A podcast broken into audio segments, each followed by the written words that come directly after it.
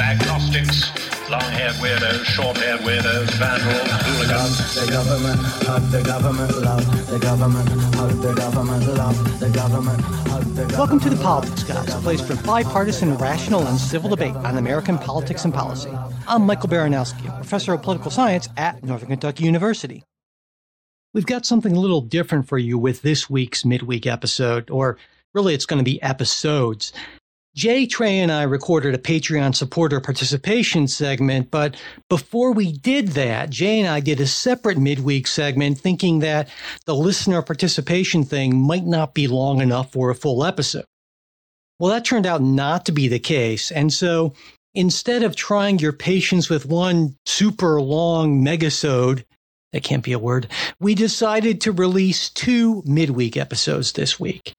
Now, on this episode you're going to hear in a second, Jay and I discuss new China investment restrictions, the Supreme Court's order on ghost gun regulations, Joe Manchin possibly leaving the Democratic Party, and Donald Trump's refusal to sign a Republican presidential nominee loyalty pledge.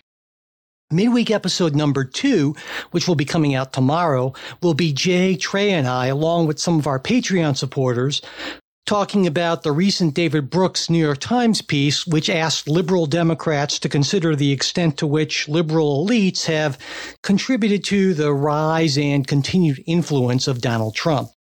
I thought it was a really interesting, pretty wide ranging discussion of class and economics, which again, you should see in your feed tomorrow. With that, on to today's midweek episode. I hope you enjoy it. This week, President Biden issued an executive order banning American investment in key high tech areas that are related to national security, including uh, advanced computer chips, quantum computing technologies, and artificial intelligence. And this order is unquestionably directed at China, but it also covers all the 12 countries that are designated as countries of particular concern by the State Department and others, big ones. And there would be uh, Cuba, Iran, North Korea, Russia, Saudi Arabia. Uh, there are a few others as well. Now, in the order, Biden states that while the U.S. is committed to open investment and open capital flows as a cornerstone of our economic policy, uh, these advances by countries of concern in certain technological areas creates what he terms an unusual and extraordinary threat to the national security of the United States.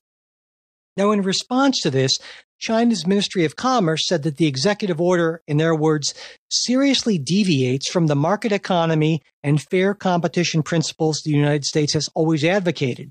It affects the normal business decisions of enterprises, disrupts the international economic and trade order, and seriously disrupts the security of global industrial and supply chains. Now, it seems to me, at least on the domestic front, there's bipartisan support for doing this, for restricting China's access to U.S. technology. I mean, in the Senate, there was a 91 to 6 vote approving an amendment to the National Defense Authorization Act that would actually limit investments in countries of concern. But I can see where people who are kind of strict free traders, more libertarianish, would have some issues with this. And certainly there are some folks who are like that in Congress. Uh, Jay, what do you think about this executive order of Biden's? Well, I tend to be on that libertarian free traderish uh, uh, yeah. side, uh-huh. and I'm I'm I'm okay with this. Um, my you know I, I think you you can uh, make special. I mean, I, I think you I think you engage in free trade with free countries, right? I mean, I think maybe maybe that's maybe that's a way to a better way to put it. Um, and and I've I've had this position for some time. When you have a, a Chinese government that uh, is essentially the Chinese economy, right? And and it's not a matter of you are trading with uh, free Chinese uh, private companies, uh, or or you are you are essentially, you know, doing the bidding, and you are doing so. Um, uh, any trade you carry out is is under the rules of the Chinese Communist Party. I think that's a different argument to be made than um, you know should we you know aluminum tariffs with Canada, yeah, right? Yeah. Um, uh, and, and, I think in sensitive areas, uh, I think that's even more important. So I'm I don't have um, I, I would say I am um, yeah on principle a, a free trade uh, libertarian guy, and people should be able to invest wherever they want to invest. Um, but uh, I think China presents an exception, particularly in this this area. Yeah, I agree. You know, and I'm kind of pretty strongly with you on this. I, I feel like this is an important sort of course correction dating back from say 20 or so years ago when we were hoping, you know, the uh, free markets, free society sort of thing and opening up China yeah. would, and, and, that clearly did not happen, right? This is a, a much yeah. more repressive regime, authoritarian in a, in a lot of ways. And so I think we're taking. And, and I, I can look, I am big enough to admit that, uh, yeah, I was, you know, the, the folks that urged that, yeah. which, me which too. was me. Well, again, not that anybody was particularly listening to me. Um, you know, back back uh, you know 30 years ago, as when I was in college, but um, as to what China policy ought to be. But but uh, if they had asked me, uh, that's what I would have said: is that this further engagement will help because the the popular wisdom, because it had worked in in Eastern Europe, was more economic engagement uh, is going to lead a drive for more um, you know economic freedom breeds political freedom um, and it, it did work in places like uh, uh, Poland and East Germany and Hungary and so forth. Um, it did not work in, in China. And, for, you know, for a whole bunch of different reasons. I mean, people have written books about reasons why, but I think, yeah, it's a course correction now. And, and I still think you can make the argument. I, I certainly haven't dismissed the argument that while free markets might not lead to a free society, that it's it's difficult to have uh, a free and prospering markets in the long term without an open uh, rule of law based democratic yeah. society. And the reason, I, like for instance, you know, I, there are some things going on in China recently, like foreign direct investment in China down 87% compared to a year ago. It's at its lowest level in like a quarter century. And this is from this is from China's own state agency data. So God knows what the real truth is, right? Um, I mean, their National Bureau of Statistics said that there's actually been a decline in consumer prices, which, you know, that whole deflationary sort of thing. Their exports have been down for the last three months. Their imports have been down for the last five months. They have a big real estate crisis. And to me, I, I, I, maybe I'm jumping the gun, but I think maybe this is kind of authoritarian closed society, uh, non-free trade chickens coming home to roost possibly in yeah. a way. I would hope it's, so. It's right? sort of yeah, the same the same thing of uh, what eventually yeah caused the Soviet Union to collapse. Yeah, you can you, only keep, you can only keep this up for so long. Exactly, and so China had the advantage of by being able to do a lot of catch up growth and a lot of things initially, but that kind of growth curve that we've we've gotten so accustomed to, I think it's really running into some huge problems. And and I would say thankfully so, if that in some way helps to open up their society. Although, of course, the negative version of that as well in the kind of uh, the throes of that economic calamity or change that it becomes even more authoritarian as leadership tries to hold on to its you know its grip on power and certainly uh, chairman xi seems to be doing that sort of thing but uh, but i think in the end jay history will vindicate us oh, I, I, I always assume that it will yeah, so. yeah. All right. Well, let's move on to something different here. Um, back to the, although I mean, okay. here's the thing. I think this is this is interesting because again, you you can we can certainly say that, um, because I, there's also I mean cultural challenges in in terms of of China. Oh, sure. is different than Poland, Hungary, uh, you know, Eastern Europe. Yeah, absolutely. Um, in, in that, or, or, even in places like say Iran, um, right, where there was uh, a Western you know democratic uh, system in place at one time that people still remember and sort of have in their cultural muscle memory, if you will, right? Uh, and I don't know that that China has ever got uh, ever had that. Um, same thing with uh, same thing and, with and, Russia, right? I mean, uh, there yeah. was sure there was that technically that little period, but that was just sort of like uh, a little uh, uh, interregnum of, of, of chaos, essentially, right? Yeah. And you know, and and crony capitalism, horrible corruption, sort of thing. I don't know that even counts, right? Yeah, they went to, straight from the czars to communism, yeah. and uh, yeah, there was there was nothing in between. Um, uh, so I, I, don't know. Now, now that said, you could also look and say at other places in Asia, Japan, South yeah. Korea, um, who have prospered, right? It, it, it's it's working, right? I mean, there are uh, uh, you know, we, we can we can argue about whether we, you know, the, the governments of South Japan or South Korea are, are perfect, but they are, you know, way more perfect than China. States. Yeah, yeah, yeah. Okay, well let's let's so, let's. So my my, yeah, my, my point is my point is I'm not saying it's not that it it never works. No, um, but it hasn't worked so far in China, and yeah, yeah, and, and China. The other, the other interesting parallel I was I was going to bring up is that there's a little bit of um, the the uh, Paul Simon argument. Um, uh, I was it was just you know the weird sort of um, listening to Spotify the, uh, a while ago, and I, I came across some uh, Paul Simon songs. So I've, I've, always been this might surprise people, but I'm I am a like Simon and Garfunkel fan. Um, that does seem you weird. know crazy hippie folky kind of.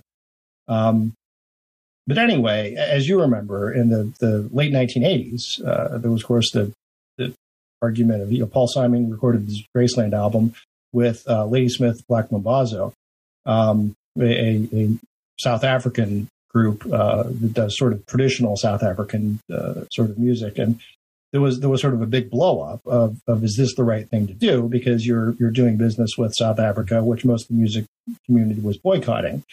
Um, uh, and and then the response as well. But at the same time, what we're doing is is you know meeting with you know indigenous. Um, that's sort of a silly word. Uh, uh, but meeting with the actual people there, right? right. We're we're not actually, the government. Yeah. Um, yeah. Um, now, I think the difference you can make there is there was a, a private economy uh, in South Africa, uh, whereas there there is not in China. Um, and maybe those are the two distinctions. But it was just, again, I think that's, um, and again, it just happened to occur to me because I mentioned F.W. de Klerk uh, a couple minutes ago. And um, Paul Simon's, you know, a song from Graceland popped up on my, my Spotify uh, playlist. Um, but, but my point is that that argument of, of engagement, uh, even in a country where we think uh, it, it may be futile, is, is has has been there for some time, and I think there's there's two sides to it. But I don't I don't see that there is a a Ladysmith Black Mambazo to partner with in China at this point. No, not not given the, uh, the incredible, not incredible, but the I'm clear, sure there is in Taiwan, right? Yeah, but, yeah, you know. yeah. But but yeah, and like I said, China, given that it's you know the second largest economy in the world, it presents challenges that South Africa and even Russia don't exactly. Don't yeah, you, we, it was it was it's easier to say, well, we're just going to boycott South Africa. Yeah, we can't boycott China. Yeah, would be, yeah, that's just not work. Although I, I, wouldn't say it wasn't it wasn't to- totally painless to say we would boycott South Africa. Yeah, but it would be but, just inconceivable to boycott China. Yeah, exactly. Yeah. All right, well, let's let's look at go back to the domestic front. Uh, and this last week, we saw well, I wouldn't call it a victory for federal firearms regulation, sort of a holding action, I guess you will. Um, last week there was a brief order the Supreme Court issued uh, staying a ruling from a Texas district court judge that invalidated the this judge invalidated the administration's regulated uh, regulation on so-called ghost guns. And for those who don't know, those are weapons without serial numbers that are found in other weapons, and of course that makes them difficult to impossible to to trace. Right. Without now, the the backpacks from like that Bill Murray had. Yeah. So uh, now, now last year, the ATF issued regulations that clarified what constitutes a firearm under federal law. And this, that in this clarification, it included what are called so-called ghost gun kits. And these are kits that are sold in pieces, essentially, with the buyer having to make some sort of a quick simple modification, like to cut off, file off a piece, what have you. It takes a few minutes to turn the kit into a working weapon. And so what this means is that kits, the kits are now classified as firearms, and that would require on the kits the inclusion of serial numbers, federal licensing for sellers, recording sales, and background checks. Now, the administration says, well, this is common sense. The Solicitor General, uh, Elizabeth uh, Prelogar, she argued in the, in the government's emergency appeal to the court that every speaker of English would recognize that a tax on the sales of, say, bookshelves applies to IKEA, IKEA when it sells boxes of parts and the tools and instructions for assembling them into bookshelves. And the court's insistence on treating guns differently contradicts ordinary usage and makes a mockery of Congress's careful regulatory scheme. But that Why does she assume everyone speaks English? Well, yeah, but but but that's not how the Texas judge uh, Reed O'Connor and, and, and, the district court judge saw it. in ruling against the administration's regulation, he said Congress could have described a firearm as a set of parts that may be readily assembled into a weapon as it did for destructive device. Congress could have written all these things, and the very definition of firearm demonstrates that Congress knew the words that would accomplish these ends. But Congress did not regulate firearms as such, let alone aggregations of parts that are designed to or may be readily may readily be completed, assembled, restored, or otherwise converted to expel a projectile by the action of an explosive. Now, it, uh, at least five justices seem to think that the government has at least a reasonable chance of succeeding on appeal, which is why you grant a stay in the first case. But there are four members of the court, Justices Thomas, Alito, Gorsuch, and Kavanaugh. They would have voted against issuing the stay, suggesting to me, and I imagine to you, Jay, that they may be more sympathetic to Justice O'Connor's view. And, and I guess the question for me is, how sympathetic are you to Justice O'Connor's view as opposed to what you might call the IKEA interpretation of this? I have, I have, I have, I have infinite sympathy for uh, and compassion for all kinds of people, Mike. Um, was this was this? Uh, I, we should know was was this order issued on the shadow docket? Ooh, the shadow docket. it was an I'm, emergency saying, order, yeah. Leftists uh, who who uh, completely free, frequently complain about the the uh, uh, the dark uh, shadow docket. Um, this is a shadow docket decision that they should like. Um, so without without doing a whole deep dive, I one, one first of all, let's you know go back to what this is. This is asking the uh, U.S. Supreme Court to stay an appellate court ruling pending certiorari. Um, Not a ruling on the merits. Uh, yeah. Yeah. So, so I, I think, I, I, think, you know, one, we're, we're not talking about policy. We're talking about should this take effect immediately. I'm, I'm sympathetic to the idea that, um, uh, you know, you, you probably don't get the stay. Um, uh, in terms of you know what is the what is the irreparable harm. Now, I guess the argument is the irreparable harm is to my Second Amendment right to to get this done, but then also, well, is this a um, you know even even assuming, and I'm not sure how you, you work the the uh, Bruen sort of history test into this, right? Um, but let's just treat it like it was a a regular constitutional uh, analysis, and you know, there's, there's the the means the least restrictive, uh, yeah, it doesn't seem that restrictive. I mean, if, if you can, you can always go out and um, buy a, a, fully manufactured handgun. Um, uh, and and maybe if your point is, well, you'd rather you're, you're sort of a DIY guy, um, uh, you know, or it's just a fun hobby or something. I don't know. Well, the difference being um, is the lack of a the, the lack of a serial right. number, right? And that's that's right. And that's that's what I'm, I'm, I'm my my point is that that's that's a tough uh, the the means seems to be um, uh, it's not unreasonable to reach that end, um, right? So I, I I would I don't see I don't see irreparable harm in allowing the statute to stay in place uh, while we get a a final ruling on the merits from the Court of Appeals. Um, on the the now, and I think and I think here's the thing: I think reasonable minds could could reach different conclusions on whether it ought to be stayed. Um, um, I I tend to be with the majority on this one.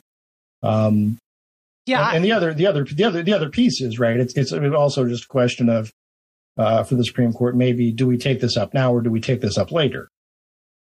We hope you enjoyed this preview of our supporters exclusive midweek show.